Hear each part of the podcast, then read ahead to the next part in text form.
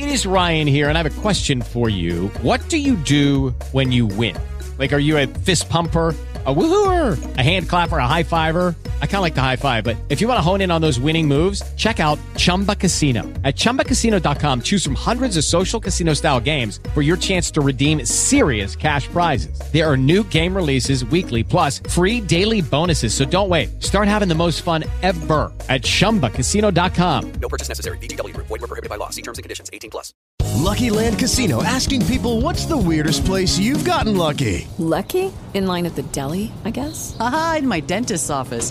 More than once, actually. Do I have to say? Yes, you do. In the car before my kids' PTA meeting. Really? Yes. Excuse me, what's the weirdest place you've gotten lucky? I never win and tell. Well, there you have it. You can get lucky anywhere playing at LuckyLandSlots.com. Play for free right now. Are you feeling lucky? No purchase necessary. Void where prohibited by law. 18 plus. Terms and conditions apply. See website for details.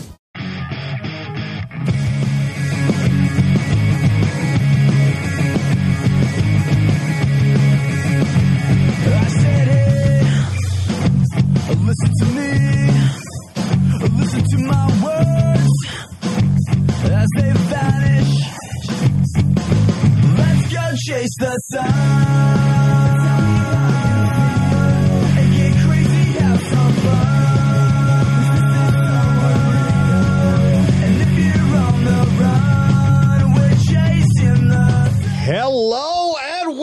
to the Dad Podcast. Oh my God, I have missed you. I don't know if you have missed me, but still I have missed you. I'm your host, Justin Worsham. With me, as sometimes, is no one. I am by myself solo. Lots to talk about. I feel like it's been uh, two or three weeks. I don't know. So if you're listening this via catch up, you don't notice. But if you're one of those fantastic people who waits for these things to come out or uh, listens live, as some of you are right now, I appreciate you and I apologize. Things have been bananas crazy getting ready for the Handel anniversary show. That is behind us. All of that is done. So I am excited for that. Today, as I'm recording this, is my lovely son Jacob's eighth birthday. And uh, so lots of uh, nostalgia watching him grow up in the state of California. I don't know if it's like this everywhere. He no longer needs a car seat, so it is now okay for him to experience some kind of injury in a car crash. Knock on wood, he said insensitively. Uh, so that's exciting, and I have time because of so many stories to tell you that uh, I decided, hey, I'm going to jump in there. I'm going to I'm going to do an episode. I am only 37 years old, and I say only because I know that there are people who are older that listen to the show, and I think that we all would agree that 37 is not old. But for those of you who have seen photos on of me via the interweb, most of them probably not the newest photos. I have a lot of gray hair. And the hmm, how to say this? the response I've gotten as of late has been very disconcerting. So let's go back chronologically. This all happened over the last, I don't know, couple weeks. It first started, the very first moment that I realized that I was not aging well was when, this is years ago though, is uh, I did a stand up show in my hometown of Modesto, California. And a guy that used to live up the street from me, and we'd played some Pop Warner football and some high school football together, came in to see me and didn't recognize me and just blurted out, Oh my God, you got fat. Which at the time was like, Oh. And I did. I mean, I was rail skinny as a kid. And I've talked about on this show about uh, Natalie's love for giving me apple fritters. I've seen Mitri a tweet about that. And, uh, and I made joke about that. And I don't have I- don't think it's a ton of insecurity. I mean, clearly it's not enough for me to put down an apple fritter, right? But it's enough for that it notices it. Um anyway, the the reason I bring this all up is I went with some friends. I'm trying to think if this was the first example. Yes. I've told the story about this is a, also when uh, Jack was a baby about my mother-in-law saying that my hair looks so pause beautiful and it's when she first noticed I had a lot of gray hair.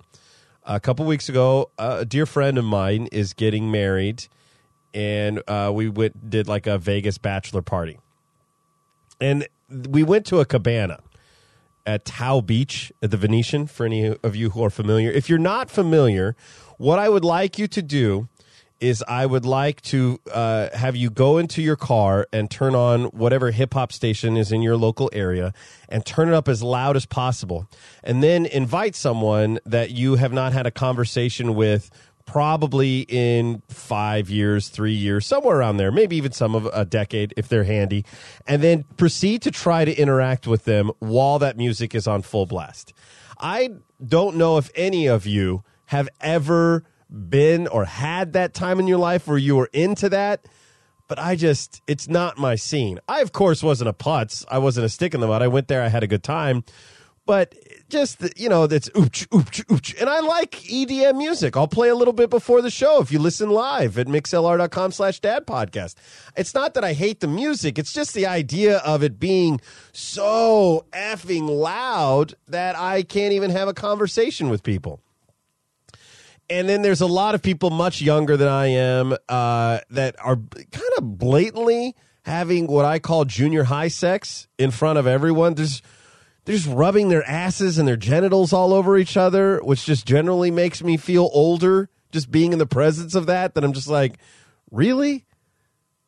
Like, the reason why you dry hump at junior high is because I imagine you're not ready to go to that next level, and it feels kind of good uh, unless you accidentally are chafing yourself up against your zipper or you know what I mean? Like it, it's because there isn't an alternative. But I feel like we when you're in your mid 20s and you're at a pool, you're already in a bathing suit.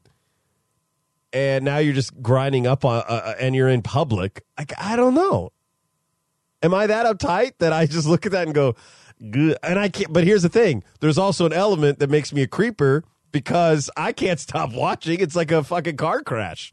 I just sit there and go, "What are these people doing?" But I feel my my swim trunks were rising up to sternum level. I feel like my posture was becoming even more slouched, and I was coming very close. You kids, get out of my pool and turn the damn music down. So we did that, and then eventually we end up in the other pool, which is just like a hangout pool. And guess what? Delightful time. There's no oops, oops, oops, so loud you can't talk.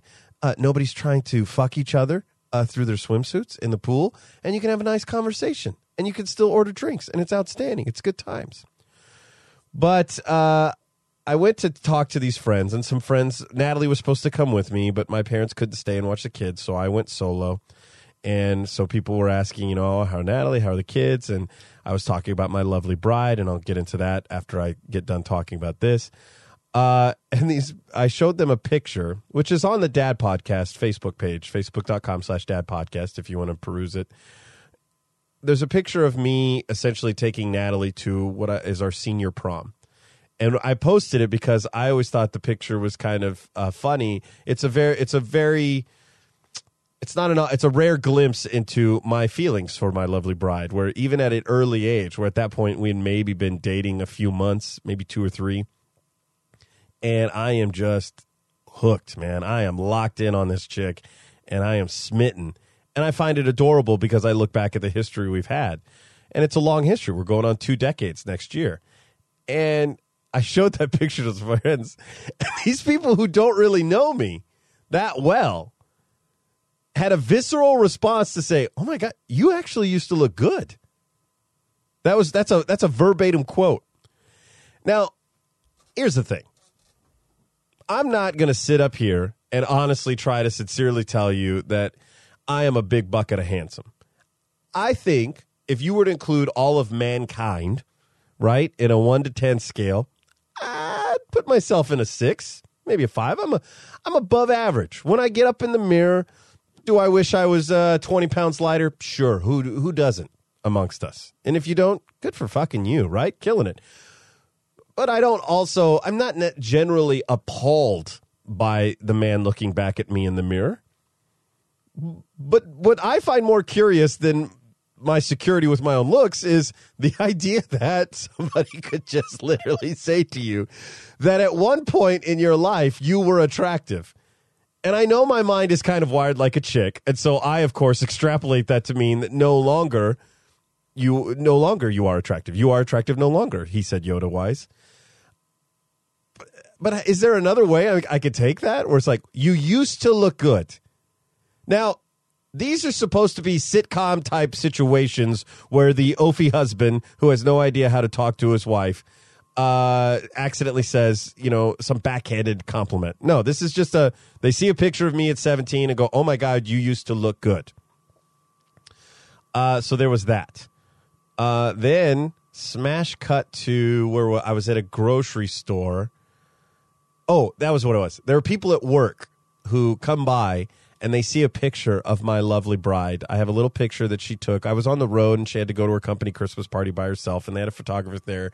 And so she took a picture by herself of her holding a little like napkin from the dinner and like doing a little flirty pose. And I used to keep it here in the studio. Now that I have an office, I keep it there. And it's a very adorable picture of my wife. And I've made no bones. My wife is smoking, okay? She is a smoking hot babe. And I would find you would, I think, in all honesty, I know that uh, I've had people on the show give me shit about that. I think you would be hard pressed to find a husband who does not look at his wife and find her hot. I, I just, I think that we live in a world where, unfortunately, for whatever reason, uh, women can be moms and they can uh, shit out a couple kids and they could just kind of exist in a in a level of insecurity that isn't real. It's not even unjust. It's just not real. The mom's listening to the show. I'm telling you, I'm telling you. Let the man see you naked. Let go of that insecurity, and you'll see what his monkey brain does. It's you're you're all fucking hot. I trust me. But to get back, so people will come into the office and they'll see the picture of my lovely bride, and they will say, "Wait, that's your." They stop. They stop dead in their tracks and do a double take to my desk and go, "That's your wife?" And then I say, "Yes." Now, when they say, because I know that some of you are already, you know, firing up the Twitters or the emails to go, well, hold on, they're just giving a compliment to your wife, you narcissistic fuck. No, but if they just stopped to go, that's your wife? And then that was the end of it, or like gave me a thumbs up or even a high five would be kind of creepy and weird. I just don't, I don't get that. But if they, when they do lap two of really, like, and I'm not exaggerating. I'm not exaggerating. They look at me and then they look back to the photo for confirmation, then look back to me and say, Really? Like, how are you supposed to process that in any other way? Like, how did so in this movie, Quasimodo gets to bang Esmeralda? Holy balls. It really can happen. Um, then I ran into uh, a friend of mine. Now, here's the thing. Uh, she may listen to the show, and I want to make this very clear. I took nothing personal. This is more nothing more than an observation, and I think it's humorous, honestly. Uh, I'm walking into the grocery store. I see an old friend of mine's wife, and she says, "Hey," and I say, "Hey," and it's one of those things where you know she's already got her groceries. She's trying to bolt, and uh, she feels because we haven't seen each other a while that you know you have that thing where you kind of want to talk and you and you would like to, but you got you know she's like, "I got milk in the car. I got to run." I'm like, "Oh no, no worries," you know. But she goes, and then she does the obligatory, "Oh, you look great," and I say, "Oh, you look great too," and then she goes, she said, I, "I wish that it it didn't bother me." And I kind of gave her like a RCA dog, you know how the dog will stare at a TV making a funny noise, or if he sees a dog on the top, tilt the head, and and she goes, uh, you know, she goes, I have I color mine, and she kind of grabs at her hair. She says, uh, th- she goes, but you're you're totally fine with that. It doesn't bother you, and I said, no, no, I don't. She goes, is it liberating? is it? It's that thing where all of a sudden I'm supposed to be a guy, right? Who's not supposed to worry about his clothes or his really appearance. I'm a I'm a husband and a father. And I, man, yes, I, there was no purpose. I I- for again for the moms that listen, I don't I don't really think as a husband you really make an effort to let yourself go per se. Just like it's it comes with a different stigma. I honestly don't think that the moms uh, they have kids and then and it's considered letting yourself go. It's not. I wish that we could get over this kind of like physical hang up that we have. I mean, as much as I'm sitting here saying it doesn't bother me, and I mean it. This isn't a defense mechanism. I mean it.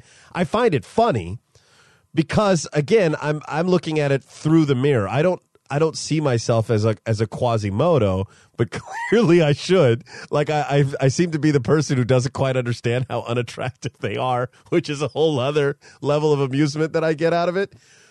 But it's just so funny that we seem to have this big hang up about it. And how does it really matter? I hope I'm not sounding soapboxy or heavy handed on this, but I just feel like, yes, uh, Jessica just said the chat room, gray is cheaper and it's liberating. Like, here's the thing why do you, why do we care so much about getting old? Why is that such a thing? It is so, I could tell you from firsthand experience, and I'm only 37, so maybe my mind will change when I turn uh, 60, 70, whatever the new old is. I feel like I always look at people that I see as old, and I, by that I mean probably going to throw uh, late 80s. That's that to me is when you have lived a life beyond your expectation of living. You know what I mean? Uh, that's then I think we could call you old. Other than that, it's mildly insulting. But what I always find interesting, it's a thing where um, I've seen, you know, you see pictures of your grandparents when they're young, and it's kind of weird to see them look, you know, that you even say like, "Wow, grandma, you were hot," you know, that kind of thing. You you do that coy thing. Those are the same people, and the their bodies have changed, but their brains are still the same. And it's curious. I'm curious to see how this whole senile thing works because start part of me is starting to think that it's more of a practical joke you get to play on other people when you get old because it's just but you know what I mean? It's just an ongoing urban legend. But in actuality like you see an old man there's a reason why a dirty old man is a dirty old man and I think it's because there's a 22 year old brain still living in there who's a hornball right? Only now he's not held accountable by social conventions anymore because he knows he's got no chance so I don't I don't know if I'll be a dirty old man, but I will be a man who if I see a pretty lady, I don't care how old she is, if she's in her mid late 20s, I'll give her a wink, a little you know what I mean?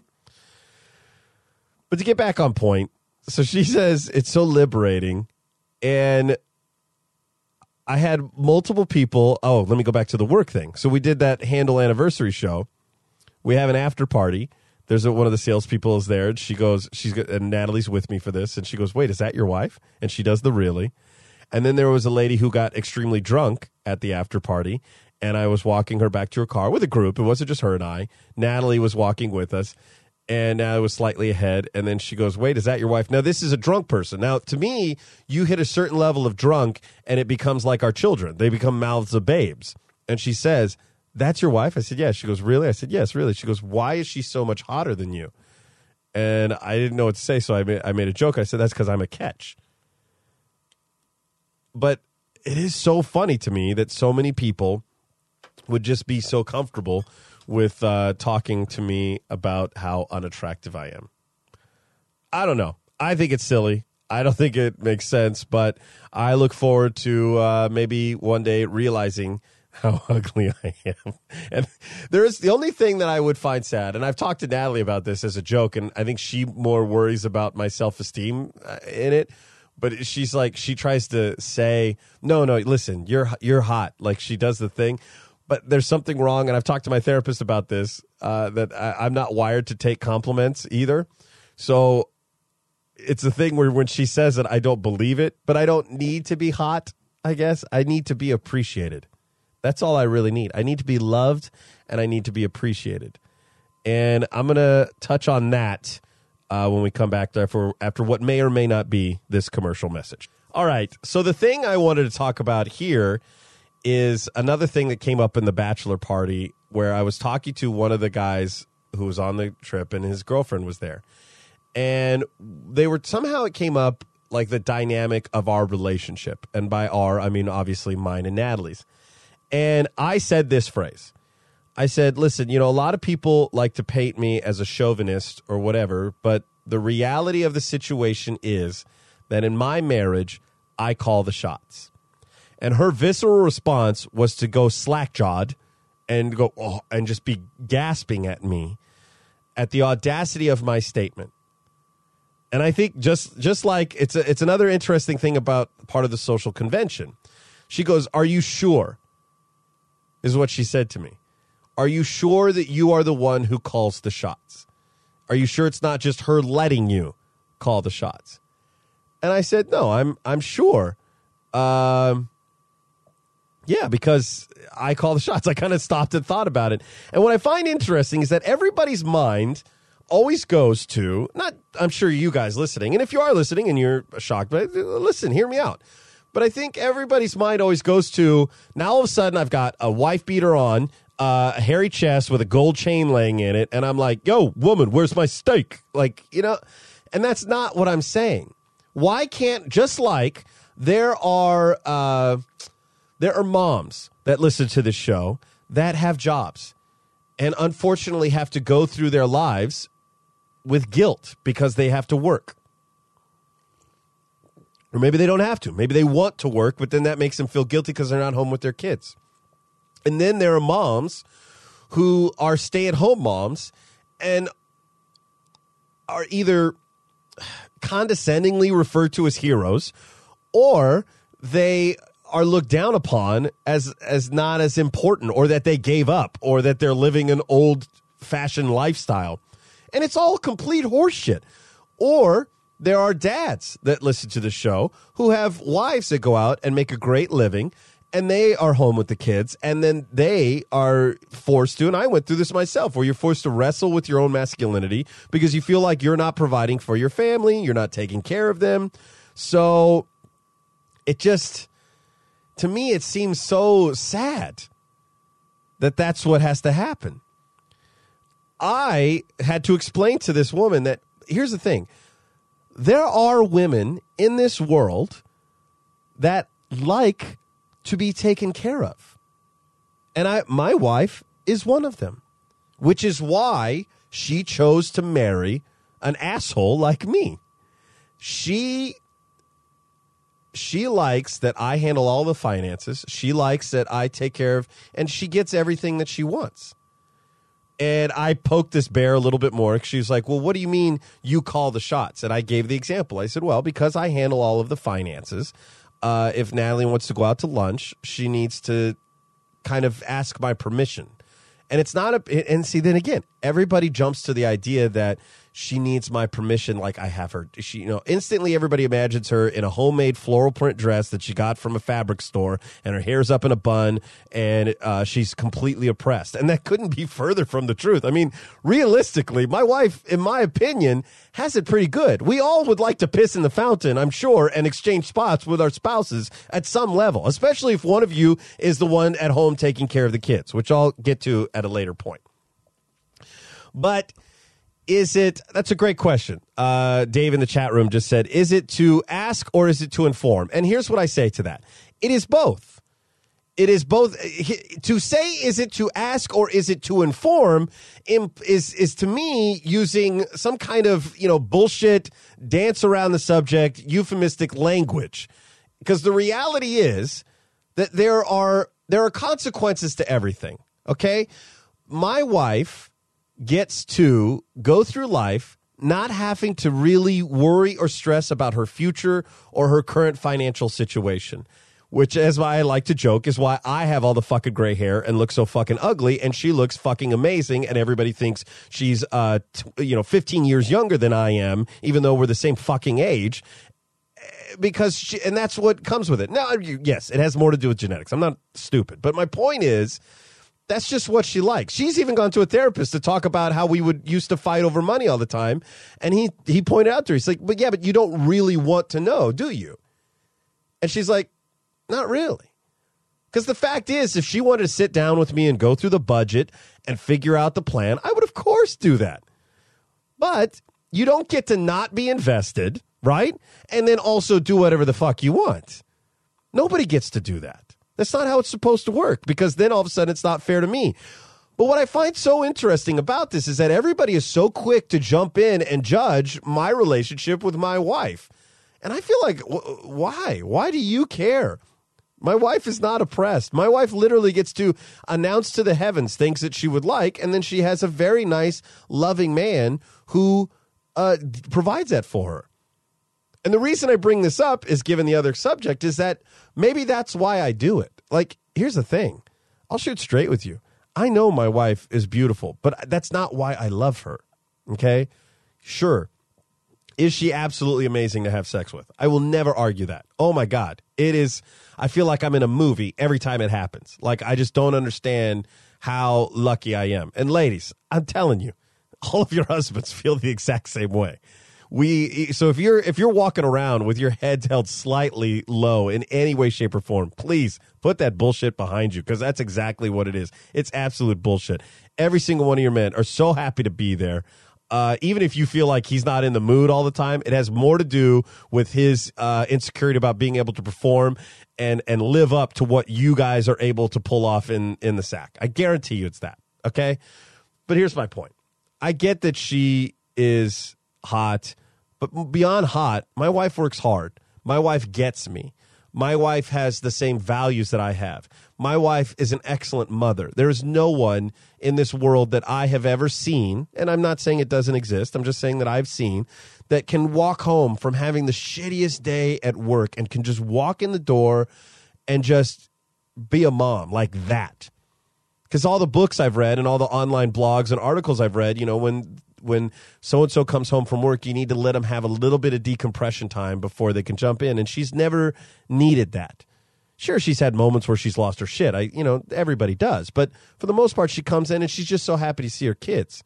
She fucking, you know, she makes bacon and waffles and uh, from scratch and stuff like that. And it, now, again, I, my fear is maybe this is my own insecurity. My fear is that by me saying that, that I'm implying that people out there that aren't doing that are not as good, and that's not. I I I, want to make it clear that is not my point. My point is that for me, that's my point. For me, these are little things that I find adorable, that I find endearing, and that they are just further proof of why I am head over heels in love with that woman. So, what I want to do because of who I am, not about who everybody else wants me to be, but because of who I am, what I want to do is I want to take care of her. I want to give her everything that I can, but there's a part of that because of who she is. I've said it on the show before. If my wife was by herself, she would be having the time of her fucking life, but be broke as all get out. And if I was by myself, I would have all the money in the world, but would be miserable because all I would do is work and stress about how I could get more money and work harder.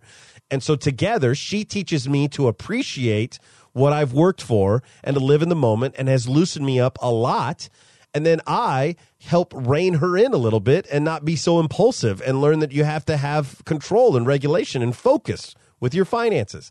That's the balance that we create. It's not abusive. And I, I take offense to the fact that people that people assume that I am rude or that I am that it is abuse to her just because I say things like I call the shots. And what's wrong with that? What's wrong with having a guy who calls the shots? What's wrong with having a woman that calls the shots? See, that's the other thing that people I think jump to that conclusion. I'm not saying because that that is the I think a more stereotypical and it's a comedic thing where it's like the man feels like he's in charge, but really it's the woman operating him like a puppet, and that's not the case. But that does not mean that I do not need my wife. That does not mean that I do not lean on my wife. To me, and it's as I've said here before, it's I think my love language is acts of service. The service that she provides me is a tremendous level of companionship, and uh, she she gives me a fun a fun person to hang around. There's nothing that makes me happier than watching her laugh, and she laughs at the most sick and disgusting things. She loved that movie Sausage Party, which I love too, but it's vulgar and disgusting, and I love that about her. And what I so there there is always a, a quid pro quo. There's a give and there's a take. And the take I get is her being by my side, and the thing that I give is I take care of her in the best way I know how. And the, the thing that I think is even uh, to me more interesting and what I would wish people would ask more about instead of jumping to the conclusion of me being a chauvinistic asshole to my wife is that uh, the conversation never goes to is that even when she was earning the majority of the money, I still called the shots, which is exactly how it was with my grandparents. My grandfather worked. My grandmother didn't really, she had like part time jobs. She would do seamstress type work for people and friends and stuff and make a little cash, but she called the shots financially and that was fine by them. And we never seem to have any kind of problem with that. But for some reason, we get all weirded out like it's uh, oppressive to be able to say, listen, I call the shots. My wife says, hey, can I go to lunch with my friends? Is that cool? And I've never said no. That's the other thing. Nobody's nobody's follow up question is, do you ever tell her no? No. You, I mean, I could count on less than half of my hand the amount of times that I've said no. Most of the time, I will say to her, if it's not a good idea financially, we're doing okay now. But there was a time when we were super fucking broke, and I would say to her, I would say, hey, uh, it's not a good idea. We're over budget on dining out, but if this is an important thing to you and you need it, by all means, go. Because that's what she gets out of it. What she gets out of it is that then she gets to decide, yeah, I really need this, but she never has to worry about the consequence. I'm the one who figures out the bottom line. Now, here's why I bring all this up. I had another conversation with uh, a, a more distant friend of mine, uh, and it was interesting. And I think it's something that we all can relate to because we've all been there. Because I brought it up with my circle of mom friends that I hang out with after school, and it really struck a nerve. And I wanted to talk about it here on the show. Is his wife is uh, is having a rough go, and sh- uh, she's a stay at home mom, and I'm doing a lot of speculating here uh, because I did not talk to her, to be honest with all of you. But uh, I'm doing a lot of speculating. Is that I feel like when you hang out with really, really young kids, especially, I haven't gotten there with the older kids. Mine are eight and five. But when you're around like the toddler and baby age, it's kind of hard for you to find something that's mentally stimulating. You know what I mean?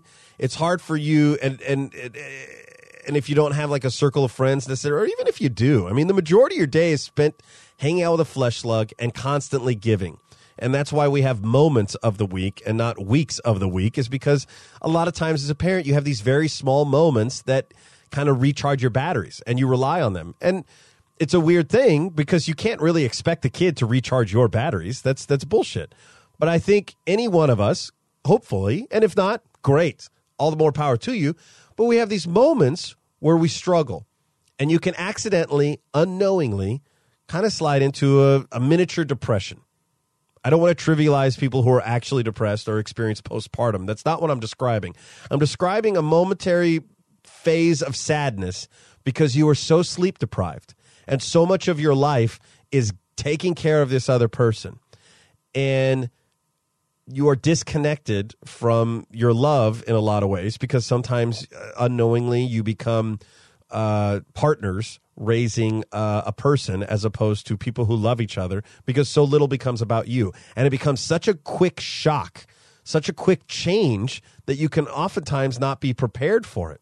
And I think that there isn't a person listening to the show that hasn't come out of that or maybe went through it and realizes like, but that's the gig, right? Nobody, I'm not trying to say that the gig is not, what am I trying to say? I'm not trying to say that the gig shouldn't be that. When you make a person, you you are obligated to have your life kind of revolve around that person. And I I should put more of an emphasis on kind of. There needs to be an element of self-care. I've talked to Rachel Gibbs about that on this show.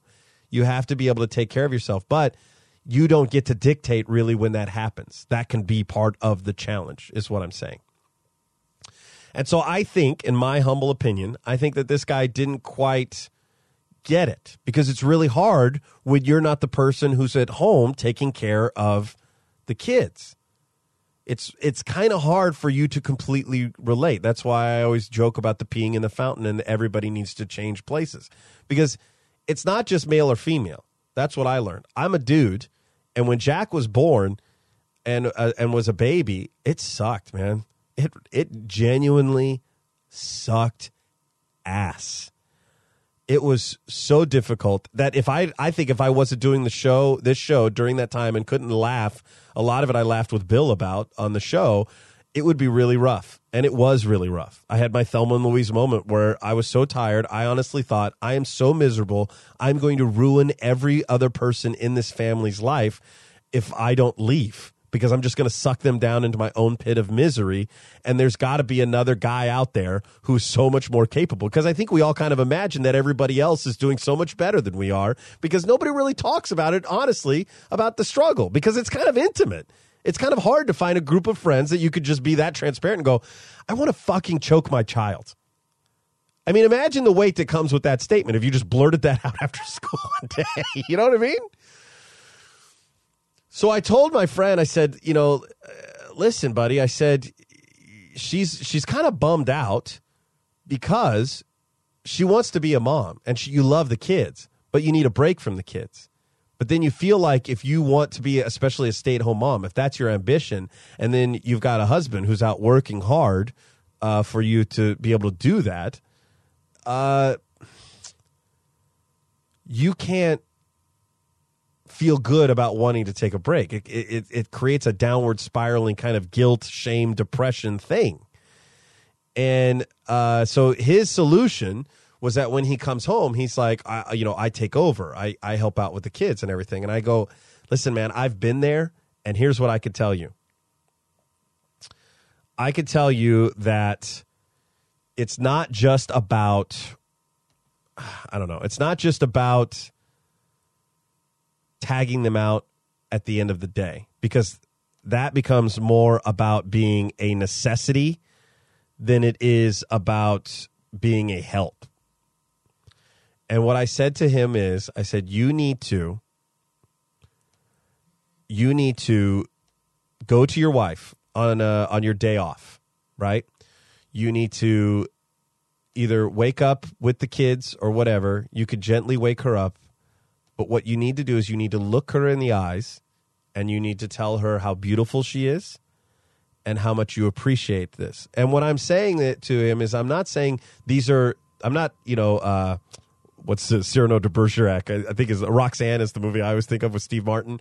You know, I mean? I'm not saying say these lines. I'm saying that you need to you need to say to her what you feel because if you and this is why I want to bring this up on the show because this is a show for dads and I think more often than not there are dads that are out there listening to this and I think that if if you in any way see any kind of struggle in your lovely lady that this is something that you should do and it's one of the few moments I will get up on a soapbox. And I apologize. But bear with me you need to, the the biggest thing when you are the person taking care of the kids by yourself the biggest thing you crave is appreciation because it is impossible for those little flesh slugs especially if they can't even fucking talk let alone they don't even have the social awareness to be appreciative. I talked to another mom who's just sent her kid off to college and she went to go visit him for his birthday while he's gone in college. And sh- the poor thing was desperately disappointed. She got it. She understood it to her credit. She's like, I know that he's getting older, but it's just such a sad thing because he didn't care that I was there. And it's a thing that I'm sure that a lot of us are going to have to go through with the whole empty nest thing. It's a real thing. And I, I gloat and boast about how I'm going to be so happy. But to a certain extent, there is going to be a weirdness. Even when the kids go to my parents for a couple weeks, it's like we talked about on the show. There's, there's a few days where it's like, yeah. And then it's like, man, this is kind of fucking weird. So it's impossible for the little kid to be able to express any kind of appreciation, and it's not on them. It shouldn't be on them. Nobody's saying that. So that's where your job comes in as the partner. You have to communicate and fill that emotional void on behalf of your offspring. You have to go to this person. You have to say, I appreciate you. You are amazing. And then you need to take those children away for at least four hours. And he'd said, Well, I do that. I take away for like 45 minutes. I'm like, No, fucker four hours because you have to give them the opportunity to not only decompress and deal with the weirdness, but then settle into a groove. Because when you're the homemaker, the first thing you're going to think, well, now I have to get caught up on the shit I haven't done. So there has to be time to do that, right? And then they're also, it's like traveling to a different time zone. You have to deal with the time it takes for you to get used to the fact that there's nobody who's going to be needing anything. You don't have to mash up peas or anything like that. Um, and then they get to relax and chill. And here's the key because he said, I've done that before, but I feel like when she comes back, she gets even more stress after the fact. Like it's a culture shock. And he misunder I think, I'm speaking for him too. I think he misunderstood the fact that it's such a sudden surge when they come back that it's it's it's too much. And I said, No, no, no, dude. Here's the thing. You need to ensure if you take them to a park, you cannot show up with dirty clothes, dirty faces, dirty hands, and dirty diapers and hungry kids because that is a fucking culture shock. You need to crush this. You need to have a diaper bag that is pre packed and you need to make yourself a checklist and you got to figure this shit out. you need to have extra diapers, extra wipes, you need snacks. You need a, and he goes, Well, can I bring a change of clothes? I said, You absolutely can bring a change of clothes.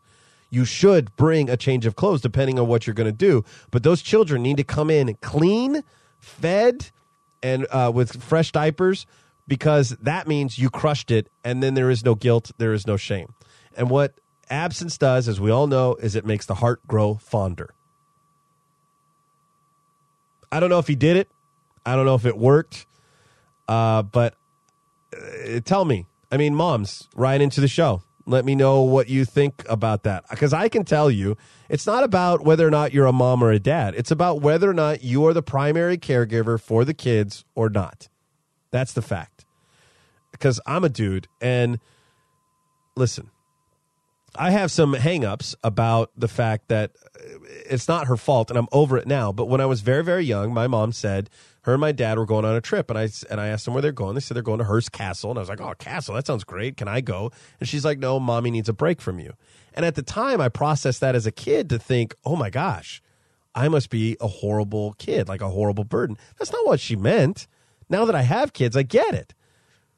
But also because of that perspective, I honestly, honestly, I don't necessarily crave breaks from my children. And when they do go, I feel bad. When we have a date night, I still kind of feel bad that I want to go away from them. And so when you're the primary caregiver for the kid, I think you're naturally going to feel a little guilty because it is kind of a weird thing. It's a weird thing to have this thing that you have a chemical reaction to love so dearly, and yet you need to be away from it in order to feel sane and like a regular person and that and and you add on top of that the social stigma that everybody else around you in the world seems to be just crushing it or it, there's never seems to be in my opinion a middle ground. There's either the lady who's crushing it or there's the the lady who is like you know that kid's gonna get neck tattoos. You know i don't know. Whatever the thing is now. You know what i mean? It used to be your daughter's stripping but i don't know. So I'm getting up too much on a soapbox, but I would appreciate it if you want to send me an email, show at thedadpodcast.com, just to let me know what your thoughts are on that. Uh, so we're going to take another what may or may not be. Um, oh, just because I had a mom weigh in in the chat room. Yes, packing the diaper bag ahead of time is a big thing. I told him, I said, pack it the day before so that when you wake up, you're locked and loaded. Because I think also the other thing, guys, if you're listening, oh god, I don't, I hate it when I sound heavy-handed. So I apologize if I also keep saying this disclaimer. It's my own bullshit. I'm sorry, but uh, when you get up with the kids, you got to remember these ladies, man. They got super fucking hearing. I don't even. My, it's what's even weirder about it is I get up at two thirty in the morning now to go to work. I don't know if you heard. I got a full time job. I'm a big deal, but um, I, we have hardwood floors that are made from like the 40s, so it fucking creaks. I put shims and I try and find them every so often, but still, it's gonna a new one pops up, and my wife could sleep through me walking around in the room outside the house. But one of those kids makes a uh, noise and she's wide awake. It's just it's fucking it's biology. You can't fight it. So you can't have the kids even talking in the same house and expect her to get rest unless she's got a few margaritas in her. That's, I think, the only way you could do it. You have to numb those senses. So, uh, and ladies or dads, if you're listening, if you're the caregiver, let go. Uh, try. I know it's hard. It's easier said than done, but let go of the fact that just find comfort in the fact that you need a break and that it's good. It's going to make you.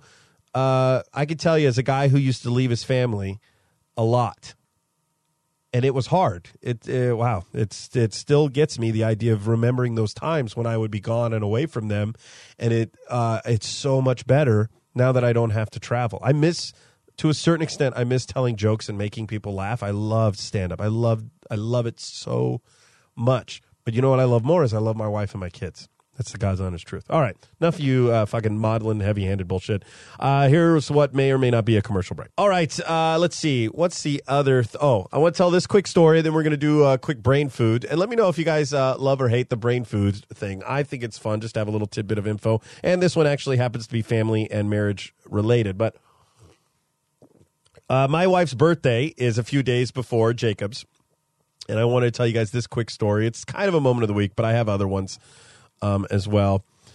It uh, it cracks me up because we went. She wanted to go out.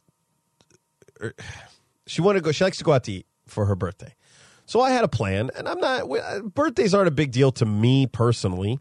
So I have to make sure that because she does a little bit of the countdown thing, but it also has taken a backseat to Jacob's birthday because it's so close to her birthday. And so I try to plan, but it's like now I go to bed at seven o'clock, and her birthday falls on a weekday. She didn't get the day off. There's we're not those people who take the day off. I wouldn't be bothered if she did, but that's just not who we are. So I had a plan. Her favorite Mexican food place. I was going to take her there for lunch. She asked if Jack and I could uh, take her because Jack gets out early because of kindergarten. I said sure, and then I made arrangements to also pick up Jacob, so it could be a nice little family thing that she could have. And then I knew I would have to stay up late, and we were going to go out to dinner someplace, but I didn't know exactly where. Her favorite place to eat is an Italian place here in town. But she's also, as you've heard me say, I might divorce her over this. Is the the gluten thing has been an issue for her. Sometimes if she has like uh, pizza or pasta right before she goes to bed, like it really upsets her stomach. And I don't know if it also happens during the day, but it seems to only happen especially when she has dinner. So I was like, well, I don't want to plan to go to this nice Italian place uh, when it's going to upset her stomach. So maybe I'll make arrangements over the weekend, yada, yada, yada. So I kind of had a plan, but I, she likes surprises. So I made a plan. Also, I call the shots because I'm a chauvinistic pig. And I don't like her making her own decisions. But so anyway, I said, "Hey, this is what I was thinking for lunch," and then and then she, you know, unintentionally fucks up my entire plan. She goes, "Oh, well, the Mexican food place. My friends are taking me at work there a few days later. So now, mind you, she has this place fucking four times a week sometimes. So it's not. But anyway, she said, "Oh, they're gonna go there so we could go someplace else," which fucked up my dinner plans because there's only really one other place that she likes to go, which is Outback because we're that classy. So then uh, we decide where did we end up going for uh, lunch? I can't remember. Anyway, night before, I wake up at two thirty morning to go to work, day of her birthday, and there is a, a, little calendar alert that she had added to a calendar that we share so we can keep up to date on appointments for the kids and all that stuff on both our phones that she had made reservations to the Italian place. And so there's a part of me that kind of felt like a dick because like maybe I didn't pull my weight, but I had intended to do it. But the best part is now we're taking kids to this nice Italian place. And it's a place that you could get like a meat sauce and a regular pasta. And our kids like blue cheese dressing and crabs. So it's, you, know, you feel like it's going to be okay. Well, we get there and uh, they bring the bread and the olive oil. And you know, you do the olive oil and the balsamic vinegar and you dip the bread in it. So we're doing that. Natalie and I like that. Jacob says, Well, I want to try it and it's been so long since we've experienced this with him that we're like, sure. So, and he put a little too much balsamic, I think, on his little saucer. So he dips the bread and he puts it in there. And Jacob has a very, very weak gag reflex. So he starts doing the whole, whole. He just is like, this is awful. He can't stand the taste of the balsamic vinegar. And I just felt so bad for my wife. Like nothing can really just work out for this poor chick, man. And it's to me, it's such an example of what parenting is. Like you just even when you try to have a good time, oftentimes it just doesn't work out. Like when we went on vacation and we're literally getting frisky and all of a sudden he yaks in the hotel couch bed and then five minutes later, I mean, we're getting we're we're really close ramping up to getting hot and heavy in a hotel room. That's some hot stuff. And five minutes later, all the kids are in bed and it's like we're the fucking uh Beverly Hillbillies or the Waltons, or I can't pull a reference where everybody's sleeping in the same bed. But anyway, so he's doing the whole, and he's like, and he was such a trooper because he he had a thing where he would just spit the food out onto his plate. And I told him you can't do that at a restaurant. It doesn't bother me because I got fucking kids. I've been shat on, but there are other people and can't ruin their nice dinner at a nice Italian place. So he's choking down Sprite just to get this uh, bread in his mouth, and I don't know. I thought that was funny. So let's do a little uh, brain food. Things that make you go, hmm. You want brain food. I did not know that. And knowing is half the battle. Brain food. What, what exactly does that mean? Things that make you go, hmm.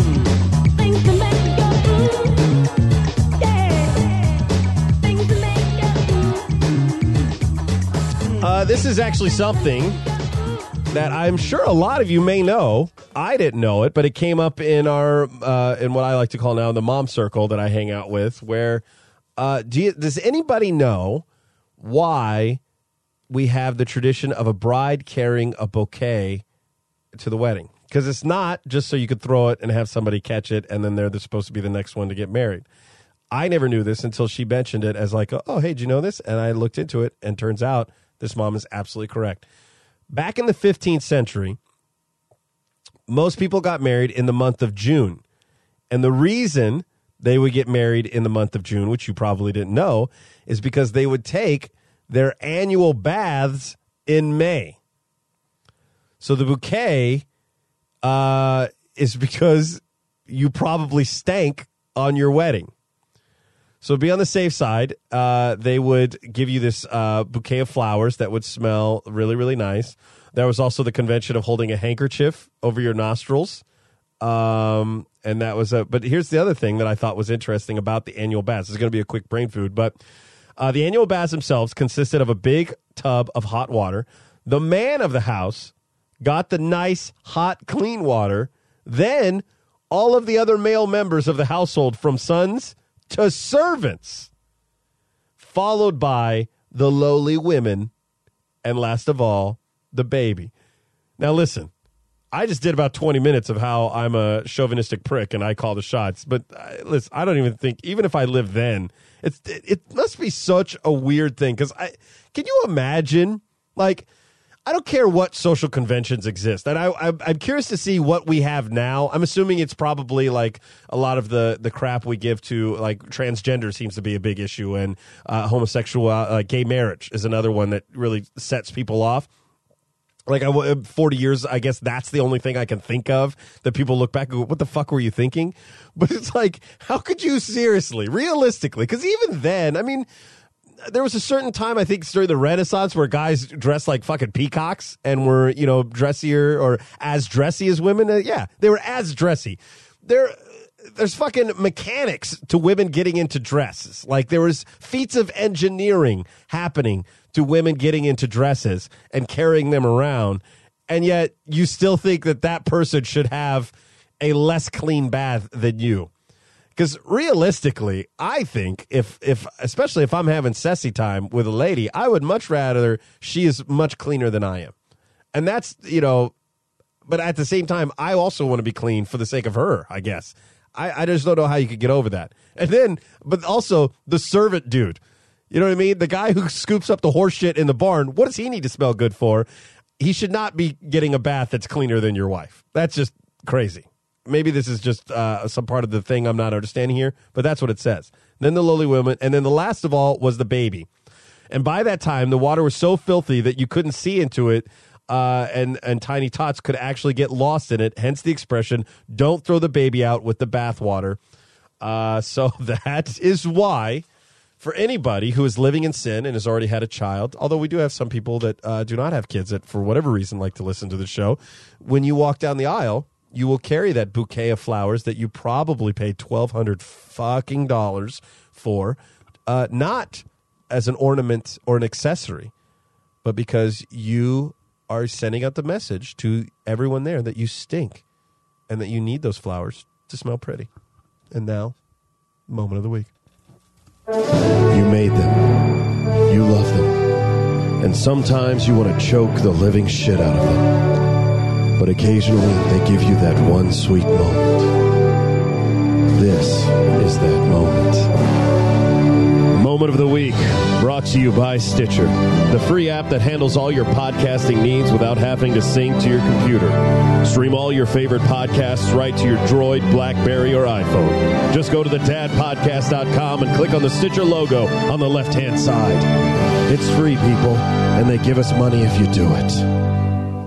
That's interesting. Uh, Mrs. Denver Drew just said in the chat room that minus the servants thing, it's still the tradition in Japanese households, except that now everyone washes before soaking in the hot water.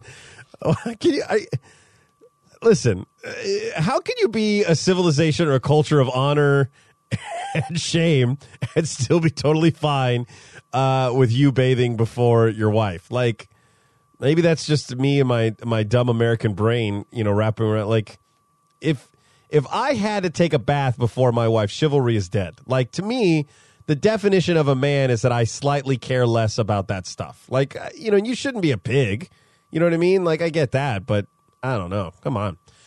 Uh, I want to do Jack first, and this is from a while ago. Jack has started kindergarten, and I was uh, Natalie sent me this email that I was at uh, while I was at work, and she, the subject says you would be so proud of Jack, and she could not be more correct on that. Uh, there were two little girls that uh, were in his class, and it's the first week of school, and they were crying. These two little girls were crying. One girl, the poor, I feel bad for the dad. The dad dropped the girl off, and the girl was so new to school. Like, I think he dropped her off, walked her up, and then assumed she was going to leave, and then did the turnaround bolt back to the car. And then she turned around, saw he wasn't there, and didn't know where she was supposed to be, and just was sitting there crying.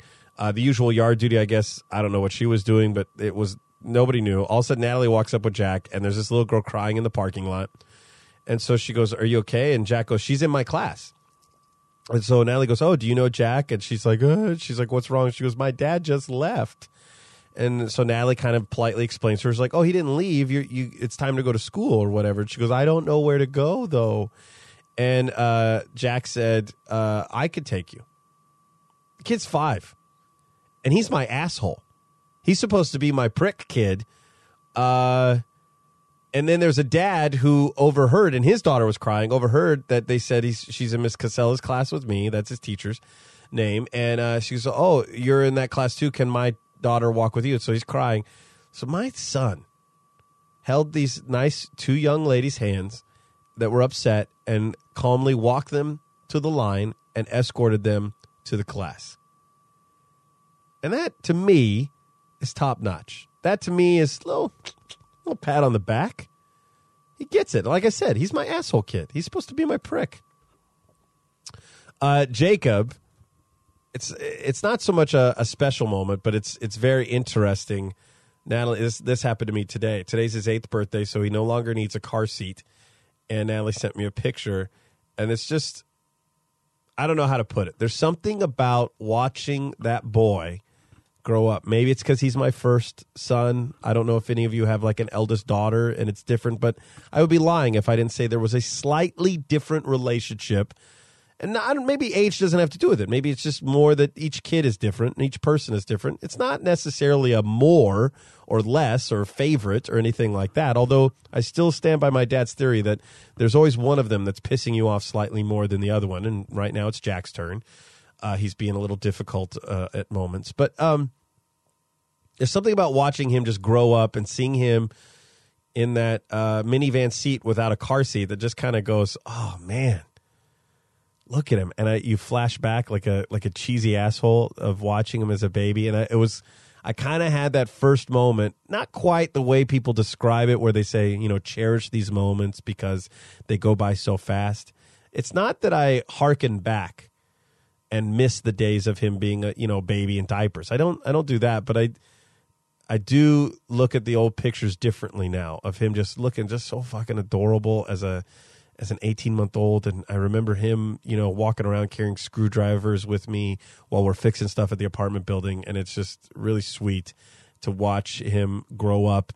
And he has made us we uh, we I was I'm a Niner fan. I, I, I should say I guess was is that now that the Rams have come back to Los Angeles he is like full gun ho I don't know how long it's gonna last but there it's cool to have a hometown team. And so we're watching and then we're watching Hard Knocks and he wants to play football.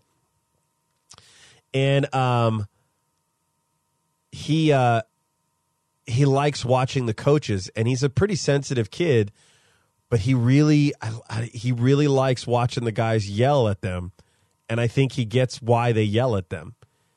And uh I, again not really a cute moment not really a touching moment per se but for me there's an element of seeing your son only be eight years old and feeling like you get a little bit of a glimpse of the man that he will be as he gets older. Like jacob has always been the kid who gets it. So i find that very very touching uh, all right. So here's the last bit of thing I will tell you is that it looks like because of the my work schedule and stuff like that, I'm going to do an experimental thing that uh, maybe no bueno for a lot of you that like to listen to the show live. If you don't listen to the show live ever, uh, this may not affect you, but. I think it's going to be easier for me to start recording episodes on Saturday mornings just because I don't have to worry about picking up kids from kindergarten and all that stuff. And maybe after Jack is done with kindergarten, all that'll change again. I don't know. But I'm going to try to shoot for uh, Saturday morning being my record time. and uh, we'll get back with Rachel Gibbs. Uh, you know, Dr. J unfortunately had something come up. I think I said that. That's why we haven't done an episode with him, but I haven't given up on them. I, I love having them on the show, and I think you guys love them too. But uh, yeah, Saturday mornings is when we'll start recording. Again, you could follow us at mixlr.com slash dad podcast. It's a free app you can get on your phone. Or, or you could do it via the web and you just sign up. All they ask is for an email and password, and they only email you. Uh, sometimes they don't even do that. when I go live, they will send you an email that says, hey, they're going live. Uh, and I think that is it. So give us a like at facebook.com slash dad podcast. All the social media handles that you need for Twitter and all that are in the description of this episode. If you have any desire to interact with me, that is a great way to do that. If you have questions for Dr. J, our resident pedi- pediatrician, or Rachel Gibbs, our resident sex and family therapist, shoot those in to show at thedadpodcast.com. Uh, and I think that's it. Oh, at the bottom of uh, dadpodcast.com is a new Amazon banner. So make sure you click through that when you're buying stuff for this coming Christmas season. And I think that's it. So this is Justin Worsham saying hug your kids, hump your loved ones, and stay frosty, my friends.